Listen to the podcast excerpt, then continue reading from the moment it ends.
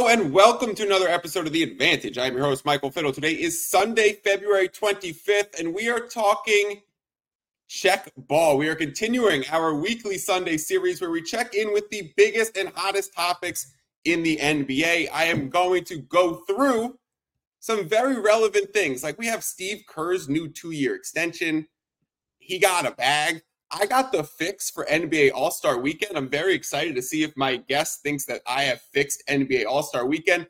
We had some amazing things happen in games with some young players. Paolo Banchero hitting a game winner and crying as he walks off the court. Victor Wembanyama having a five by five. How relevant is a five by five? How hard is a five by five? How much should we value the weight of a five by five?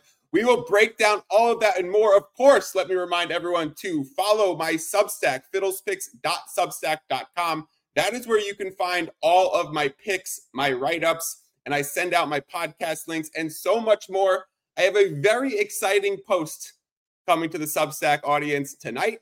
So make sure you are signed up for fiddlespicks.substack.com. And of course, this episode is brought to you guys by Fantasy Basketball International. So if you play fantasy basketball, Go check out all of their materials. Let's get this thing popping. I'm the type to get shit done. You the type to observe. March Madness on my speakers, but today's November 23rd. Cause I'm loud in the blunt, yeah. I don't say what I want, yeah. Probably somewhere sunny and tan. Foreign women in the sun, yeah. That's all that I need. That's all that I need. That's all that I need. Got my brothers with me. Got my brothers with me, and my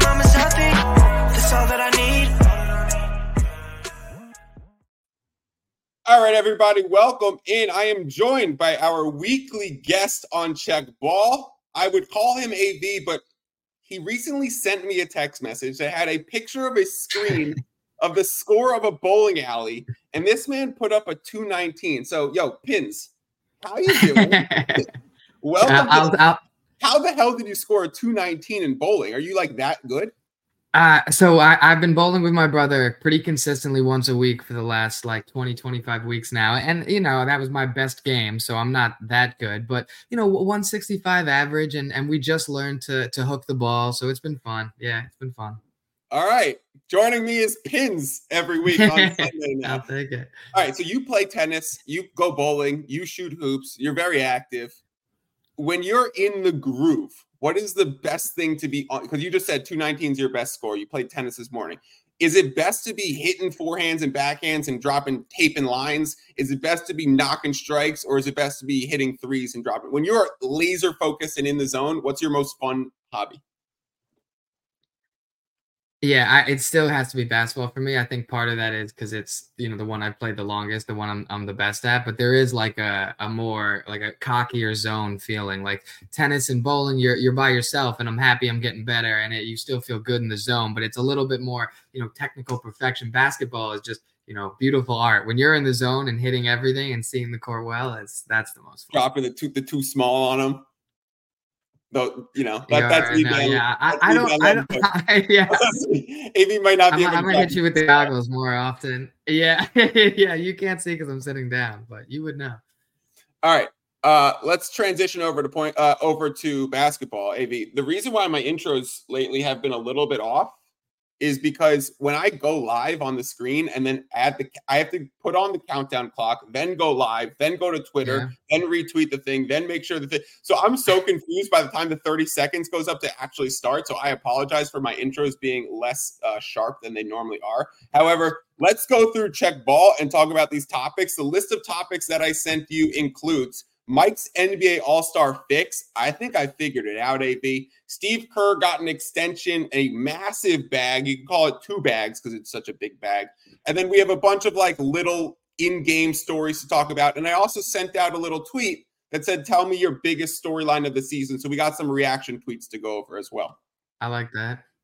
Where do you want to start? Yeah, you you didn't you you didn't fill me in on what your all-star fix was. So that's what I've obviously been most looking forward to hearing. So let's start there. Okay. I don't know if it's a general fix to All Star weekend or All Star game itself, but of course, we've come to clearly realize that they just don't try hard enough, that the competitive level is not high enough. Um, why don't we just invite the players instead of forcing the players to do it? There's just a big human element, and you could put this to any aspect of life, the difference in effort you give when you're forced to do something versus when you are volunteering and signing up to do something. So let's say they the invites get sent out. Let's say it's a phone call from Adam Silver to Nikola Jokic, and it's an invite that says, "Hey, we are inviting you to NBA All Star Weekend, but if you accept this invite, then please give us some effort in in back." So that way, the players can opt to say, "No, thanks, I'm going to sit this one out," and then we just go to the next guy, kind of like the NFL Pro Bowl. Like we have, if Jokic wants to sit it out, is it really a big deal to bring in Gobert or Sabonis, who have been having amazing years? If Ant Man wants to sit it out, can we just bring in Brandon Ingram or James Harden or De'Aaron Fox or you know Desmond Bane? Like, is it that big of a deal to step down and just let some of these guys not participate if they don't want to be there? So here's here's the two things that come to mind. First and foremost, would they still get the All-Star nod accolade on their resume if they make the All-Star game and they nod out? Because if they don't, then I still think you're getting players who are accepting the invite so that they can – you know, say they were a, five-time All-Star, uh, an All-Star for their first time for sure, a ten-time All-Star, whatever it is on that level. And then the other thing is that even if you incentivize players well enough with by giving them the accolade, whatever it is, I still think that you're going to get players who show up for the weekend and don't necessarily go all out in the game. I, I maybe that is the fix. It's, it's hard to imagine it getting better. Yeah, I mean, like any amount better would, would be better than that. It's it's it's it's hard because they there have been good years that we've seen. I just want Drew League, LA Fitness level of competition. Yeah, I know. So that's like not even that high of a bar. Why can't they? Why can't they get that? It's it's it's harder in the longer games uh, when one team's blowing the other team out and they're trying anyway. So that part of that is why I liked the Chris Paul Elo scoring. Is there there felt like there was more of a quarterly reset where where even if you weren't trying at the end of the last quarter, you you could kind of lock back in, get a new five in there. Um, but it this is this has been disappointing. Your I mean your your your plan is better than nothing because they have to do something who says no this year to the invite? Like, let's go back. Like, Anthony Edwards still says yes to the invite because it's only a second year. Well, I mean, the, the, question has to be do, do you?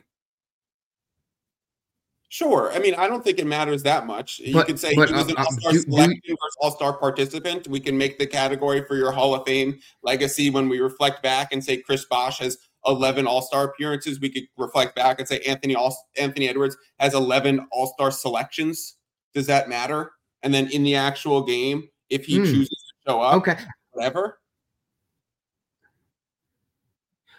Yeah, I think as long as you're giving him that that accolade, as long as you're call it a selection, whatever it is, then you're gonna get people who'd rather spend the time with their family on a vacation, which which I respect. And then you don't have those players, you know, only shooting lefty and not caring about the All Star game. I I think if you find a way, yeah, to reward them for being voted in without forcing them to come and not try, you're certainly in a better position than we were this this past one.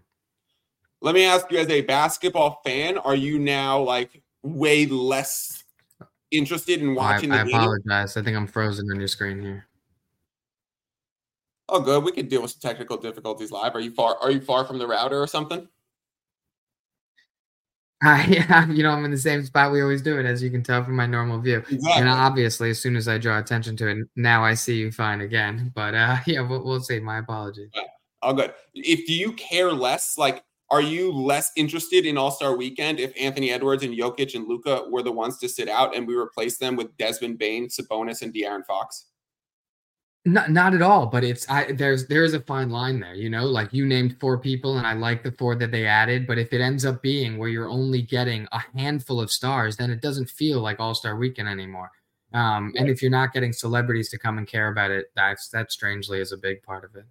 I think the biggest thing is like NBA All Star Weekend is a lot about um, the players giving back to their sponsors and doing like appearance deals and wearing the new shoes Good and point. doing like those brand appearances. So if you have a deal with Nike or if you're Curry with your Under Armour deal, like Under Armour wants Steph Curry to be there. That's very important on Under Armour's behalf and establishing that relationship. So it almost becomes more corporate and relationship driving than anything else. So it does get a little bit wonky, but for me personally, as like a hardcore NBA fan, like I don't care if Anthony Edwards is in the game. Put Desmond Bane if he's going to try a little harder, and I could still see something cool, and he's going to give Drew League level of competition, then I'm in. Okay, let's move on. Uh, Steve Kerr gets a two year extension, AV. I think it was $35 million, if I'm correct. I think that's the yep. biggest uh, yep. extension, resetting the market. Few things to talk about with this one. First of all, what, what was your first thought when you came to mind when you saw the Steve Kerr extension? I, I mean, it's it's about time that the highest paid coaches are the best coaches. It's always weird when you have like Monty as the highest paid coach or like Jaylen Brown as the highest paid player. Like you want the best players and coaches to make the most money. And so uh, he now Steve Kerr makes the most per year at 17 and a half and you love to see it. And your your first thought might be what a lot of the headlines were is that this contract lines up with the end of Steph Curry's contract. And I feel like I they're both such like reasonable normal people um, that I feel like they could actually be one of these tandems, along with potentially Draymond and Clay, that actually ends their careers together and at the right time. That they can line this up, be on the same page, not you know end too soon or too late, um, and kind of all go out together because you know they all contributed so much, and I don't think Steve Kerr thinks he could do it without Curry. Is that two years from now, or is that a, no? I don't think so. I, uh, I mean, I let I guess you know time flies. We'll see what Curry looks like in in two years, but Curry is you know still at the top of the game. You know, he may not be number one or two right now in terms of influence, but his gravity and what he he still contributes to the offense is crazy, and he's getting better on defense and stronger. I, I think he'll have longevity. I'm just saying that I think they'll all leave together at the right time. Whereas like you have a lot of divas and breakups and and tough when you have tough personalities, they all seem kind of easy and they get along. So my thought about this was is there like kind of a hint or a nod towards Clay that like, dude, you're getting a two year deal. Like we know Clay turned down a two year, and I think it was $48 million before the season started. Now, with Steve Kerr signing a two year deal, it's pretty much just the Warriors put their foot on the table of just like, we're not giving you more years. I think we're going to get to the point where the Warriors give him the most that they can under like the current tax implications. So the Warriors will set up their team and then say, all right, Clay, we have two years and 35 left over, or Clay, we have two years and 40 left over, or whatever. He's clearly not getting two years and 48 again. And it's going to be less and it's going to be two years. And I think this was a signal from a whole front office. And like maybe even there's backroom discussions of like Steve Kerr, you're okay. We will give you another contract. You are not getting worse at coaching in the next two years. We know Steph exactly. is going to be able to, to, to re up at the right time. So let's do this and get Clay locked in, and then let's reevaluate in two years. We also know Kerr's had the back surgeries and problems with that, and spinal fluid leaks after surgeries where he had to miss tons of time and had horrible headaches. And like that can't be easy to do all this travel and continue on with like a high stress job. So I actually kind of agree. It might be two more years of Steve Kerr. I agree, and I think it's a good point with Clay. The one thing I'll say, even though he did turn down the two for forty-eight before the the year, he is somewhat self-aware. I know he's still cocky oh, and yeah. feeling himself and thinks he should, oh, yeah. you know, finish every quarter. But him seeing how poorly he's played for for most of this season, and we'll see what he does in the playoffs, is is going to make it easier for him to stomach that two-year deal that he should and will take. So you mentioned that the highest paid coaches are getting the most money now we had this discussion when Erik Spoelstra signed his extension a few weeks ago. Do you know who the happiest man yeah. in the coaching community is when they heard this news?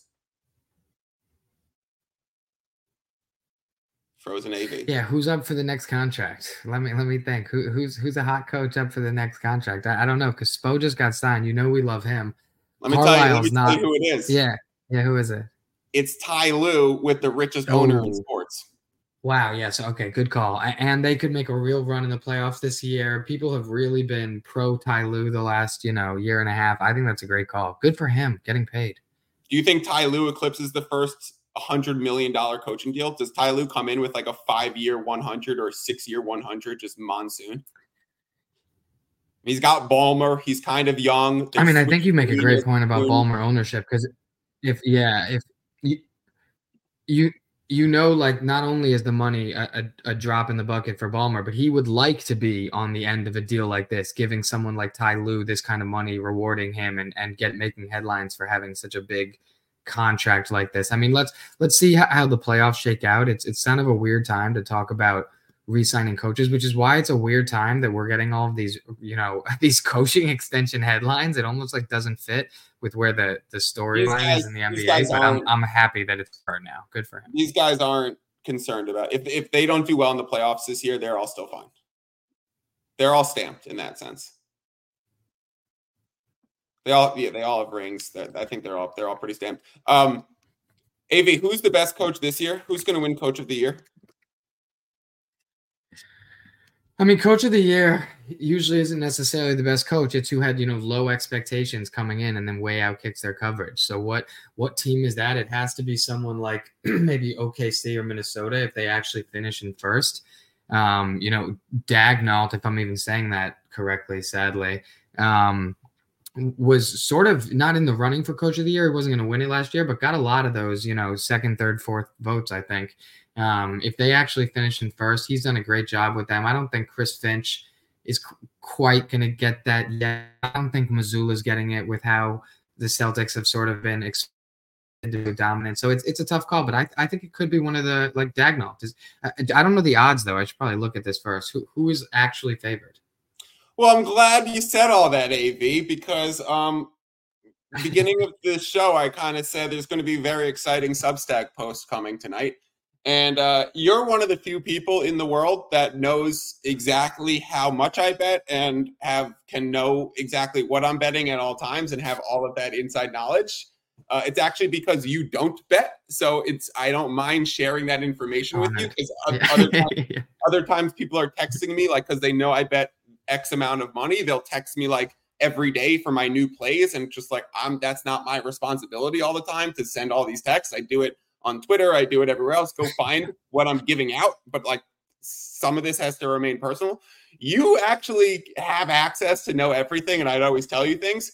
AV, I have not told you yet, and I'm going to tell, um, and I'm going to share publicly. I very rarely share publicly, like, hey, this is exactly what I bet, and this is how much I bet. I'm actually going to do it to, to, tonight, tomorrow, and share my coach of the year position because uh, this weekend, AV, I bet nice. five and a half thousand dollars on NBA Coach of the Year, and I split my portion between Daigneault and Finch, who oh. were the two odds-on favorites. And uh, I made a massive, massive move in the market. I even shut down the betting market at two sites and then moved the odds. And just it's been an awesome position. so I'm going to explain all of that on the Substack and Twitter tomorrow. Just a quick quick note of what's coming is a five and a half thousand dollar bet on NBA Coach of the Year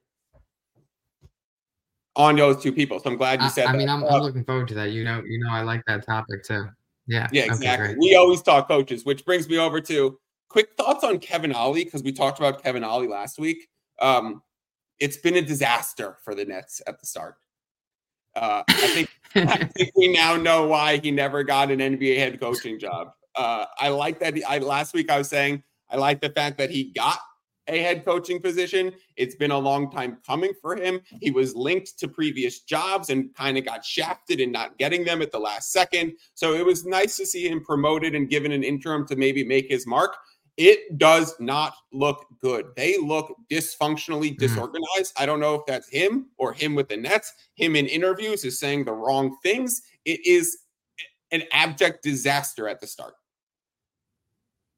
Yeah, I mean, I it's a tough situation to come into. You know, the Nets aren't an exciting team to watch right now, and it's you telling me that Kevin Ollie's been a disaster. I was like, I didn't even know that because I go out of my way not to watch Nets basketball. I, you know, I know you work there, have good relationships with them. You may watch them more. I, I, I do not. But it's it's tough to come into a season like this where not only is your team not playing well, but you you don't have good vibes. It's it's not like you're excited and it's like I'm I'm thinking of like the Raiders have had two coaches come in and be like like Antonio Pierce and Bisaccia. Like they came in great vibes, the team's still hype, like let's salvage the season. Immediately Nets the, the opposite of that. Immediately. Like I look, I don't expect Kevin Ollie to do that because of the Nets, not because of Kevin Ollie. But uh, yeah, I have no doubt that he's not the next, you know, superstar coach. He is not going to be the, I'll call it now. Kevin Ollie's not the coach of the Nets at the start of next season. It looks bad. The Toronto Raptors uh, beat the Nets 121 to 93. This Toronto Raptors team has been abysmal since trading away OG and Siakam. Like that, like they've won two games, and one of them is a 27, eight point win over the Nets. And then they went to Minnesota and they lost by uh 25 or whatever, losing 101 to 86, or what is that, 15? Yeah, Minnesota's good. Yeah. So so just back to back 15 plus point losses and not even scoring 95 points in either version in this day's NBA. It ain't looking good for the Kevin Ollie Nets. I hope that they figure it out and get it together a little bit because it's bad. Let's quickly talk about AV the um Paolo Banchero game winner and post game interview. Did you actually see the game winner? Do you want me to do you want me to share the screen and play the any of the footage? Feel free to throw it on the screen if you like. I I didn't see it live, but I've seen it a couple times since both the game winner and and the interview. But if you want to play it first, play it, and then we'll talk about it. All right, let me figure out how I share the screen. Let's let's let's play the game winner first. Hold on. Yeah,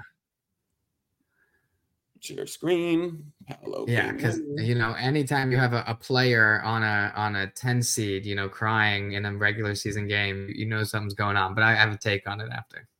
Okay, I don't know if we're gonna get like fined for doing this, but whatever. Hopefully, my coach of the year money I pays. it. it. um, all Good, right, that let's- means they're watching. Backs it out. Yeah, Down to that's a five. good hedge. He'll go to work. Step back. Over Durant. Shot is up and in. Oh! Banchero drills it. And a foul. Chance for a three-point play. Big time Banchero. Backs AV, first question: travel or nah? Nah, nah. Why on that step back? Nah, nah. And he got on him that too. step back on that stepped dance move he No. just did. No, no, no. Let him be. Let him be. That's not what we're here to talk about. Paolo's having a big moment here. It's it's a nice hit. Granted, it's against the Pistons, and they've kind of performed worse than I thought they would after the beginning of the season. But yeah, AV, I was on the under 226 for this game. So here it's sitting at 218 with six seconds left, about to go to overtime. And Paolo Banchero, let's watch this thing again. I'll mute it this time. Paolo Banchero. Who is the icing? Jalen Duren. Little step back. Let's watch Oof. the feed real quick. Oh, wait. all right, all right. I'm watching. Ah, it was kind of a hop step. Yeah, it, and it's tough. You don't know when the foul starts too. Like this isn't where I would nitpick. You know, like uh, the Pistons and Duren knows they got him, so they got got. Yeah, yeah. Yep, Duren knows he fucked up. Then Cole Anthony on the bench. I mean, I, for, for, yeah, Cole, is hype. I mean, uh, the one thing that it, it does say about a team like this is is that they are a close knit team. They do care about winning. This isn't a, an organization where, you know, they've been historically so bad. So a lot of times, even if you win a little, you get good players. You can't change the culture because you're all just so used to winning. This is an organization that sort of feels like they know how to win. They're they're fighting. They play good defense for stretches of the year. I kind of respect Orlando. Um, let's play the one second. Play the uh post game reaction video on the court. Paolo getting interviewed. This one was battling through an illness, but walk me through that play and just how important it was to get that game-winning shot. And it was important. Fuck. It important. Uh, I forgot it was a about that. game, and uh, you know, I, I just I'm getting sick. You know.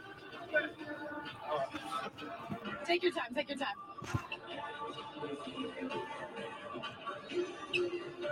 Walk me through the emotions that you're feeling right now to help this team get a win in, in, this, in this hard game against the Pistons tonight. Oh my God, I'm sorry about that. Uh, it's just been tough, man. I've been feeling terrible. I played terrible, and uh, I just give credit to my teammates, man. They uh, they they lifted me up the whole game. And so uh, I don't know why I'm fucking crying right now. I don't know why I'm crying right now. Um, it was a hard game, and uh, I'm proud of my team for sure. I gotta be honest, AV. I absolutely love it. Like players don't really care about regular season. That's what we're told all the time. And here's young dude playing through a sickness, having his version of the flu game, and then making a game winner and crying at the end of the game. He's he's playing the Detroit Pistons, the worst team in the league, and you can Yeah. see the emotion on his face in a Yeah. regular season game on a Saturday in February. Like they're pretty decently positioned for a playoff play in spot. Not much is going to change based on that. And yet he cares so much. It was actually refreshing to see. I look, I, I, don't I don't want to be a hater because I love it too, and I don't want to downplay that it's important that he really is like that and that team is close knit and cares and is like that. But just just from like a how the human body works standpoint, he's sick he's so exhausted. You're getting interviewed there. It's like the most emotional time where you're like letting out. It's like it's like the way that like even if when you were like sort of an adult and playing ball, like your last game of the year, you're like crying. It's like post game, you're just exhausted. You have nothing left. It's an emotional time to get hit with an interview right there. Um, but it, it is still real and raw, and I and I like that team. Um, Wembanyama had a five by five. So five points, five rebounds, yeah, five wow. assists, five steals, and five blocks. AV, it was the first player to do it in over 10 years, in which I was talking with friend of the pod, Gibby Graves. And I said, How impressive is the is the five by five? And he was just like, nah, not it's not that impressive. And then I said, It isn't it isn't it harder to accomplish than averaging a triple double for an entire season? And he goes, Why? Because we've seen it done before. And I was like, Yeah, I mean, like in the last 10 years, it's happened quite a few times. Or is this the first time ever? And he was like, Nah, because if you go for a five by five, it would happen way more often. How impressive do you think a five by five is? Is it relevant at all, or is it just skip it?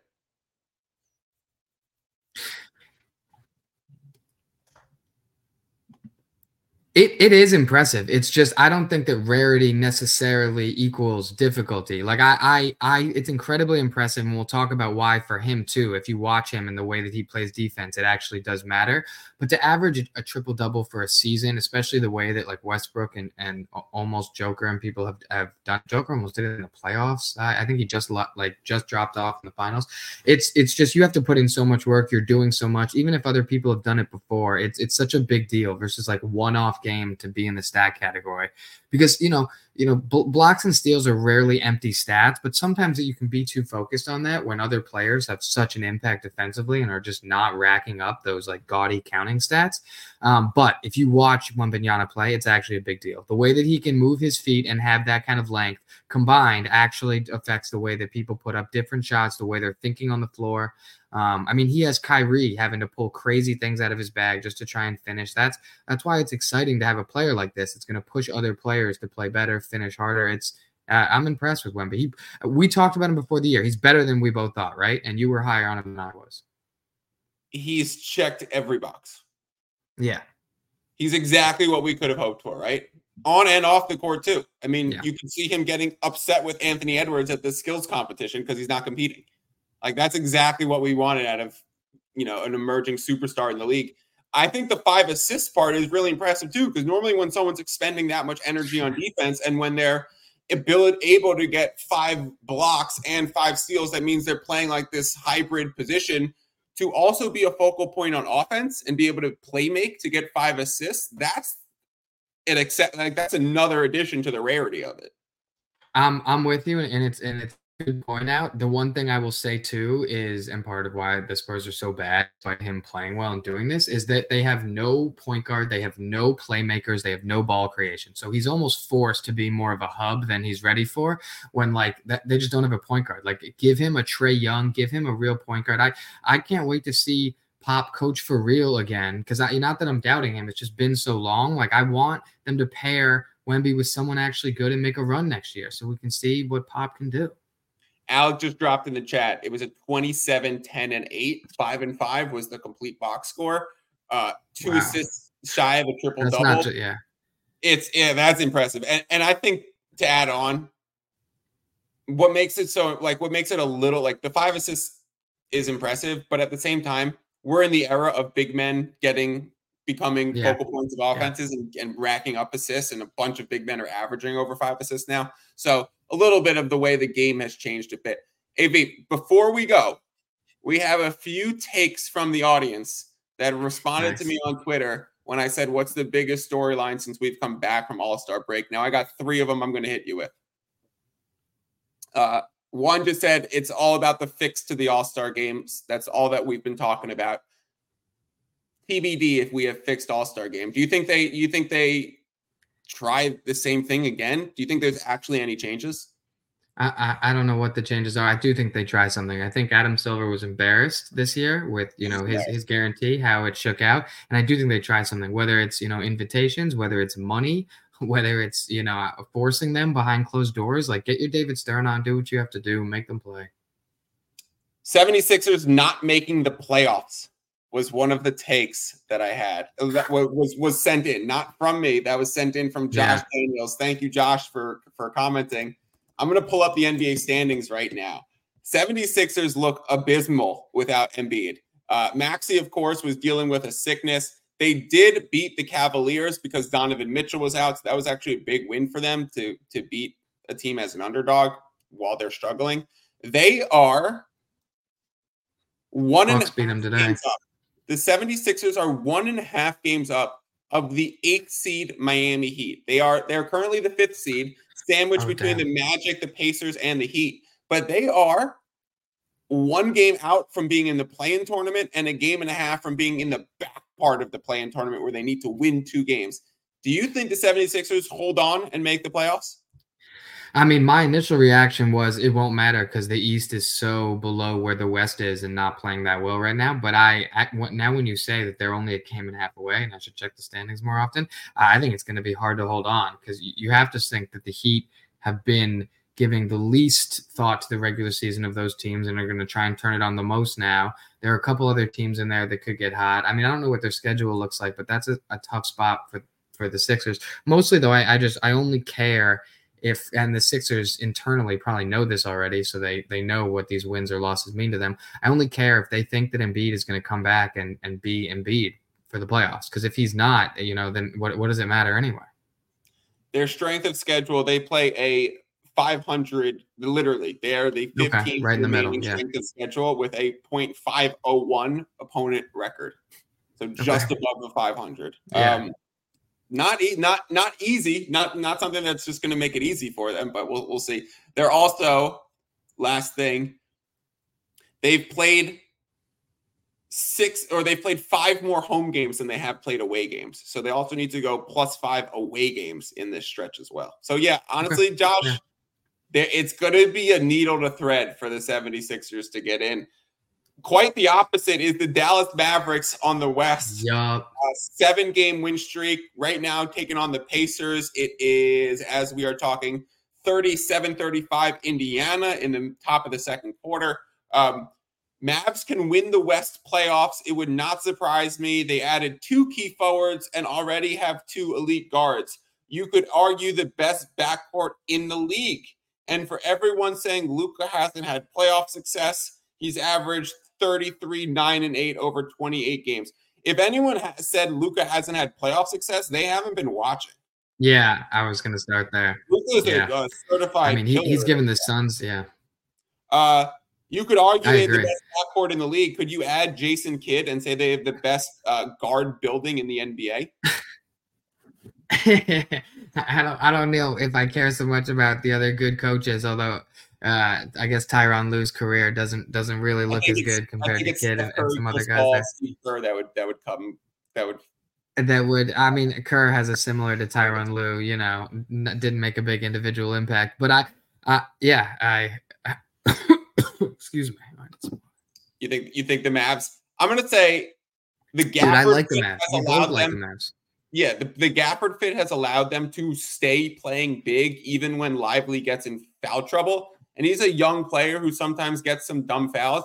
And now it's the just perfect fit with Luka. And you also, it's underrated how important getting Maxi Kleber back is because he can play the five and then have them play small ball. So now the Mavs can play either way, and Kleber's pretty versatile defensively. So is PJ Washington. So you have a bunch of guys, and then you can go potentially double big with like a Gafford and Lively situation if you really needed to against like a Minnesota, or if you want to throw a too big look at Jokic and have a help defense helping over. Like the Mavs set themselves up to play against any type of opponent.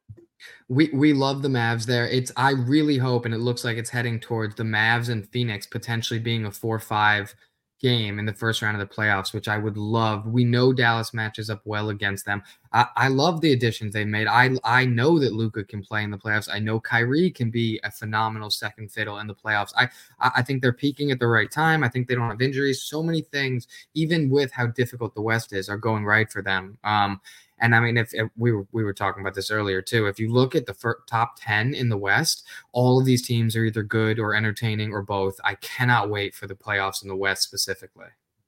I, I have no idea. Like it's going to be so much fun. Um, let's yeah. bring in Alec, our little video producer in the back room. He's been dropping another few Yo. dimes in the chat, knowing that Wemby had a 27, yeah. 10, and 8. Alec, any just general thoughts that we need to discuss from the show? Um, we're seeing Paolo, uh, the game winner, and the um, and the clip after. It made me think of Tatum being in the news, talking about him being the face of the league. Um, I mean, you gotta like you gotta respect the confidence, but before, regardless of Tatum, there's other people. You know, you could start off, but like the next maybe face of the league, Paolo's a contender. I mean, he's been wow. amazing, and seeing him make a shot like that, seeing the emotion afterwards, like that's what it's all about. Uh, you love to see see that from him, and it looks like he has it. So seeing him maybe emerge, be a potential candidate for that title when uh, LeBron leaves would be really exciting. I think. Av, who do you think's the next face of the league if we changing of the guard coming back to our first podcast this season?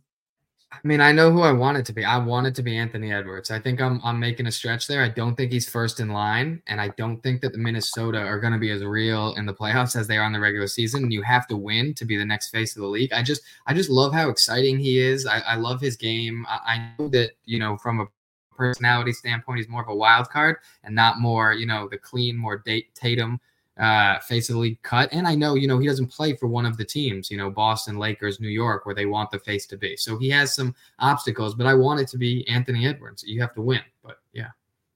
Did you see his like walking interview with Stephen A. Smith the other day? I did not. He had a walking interview. That's good. Yeah, they're like man. walking through the tunnel together for like like three minutes while they talk, and like just sit down in chairs. I don't know why yeah. we're doing, I don't know why we're making a cameraman like walk backwards while he films the thing. Why we're going through the tunnel, passing other people.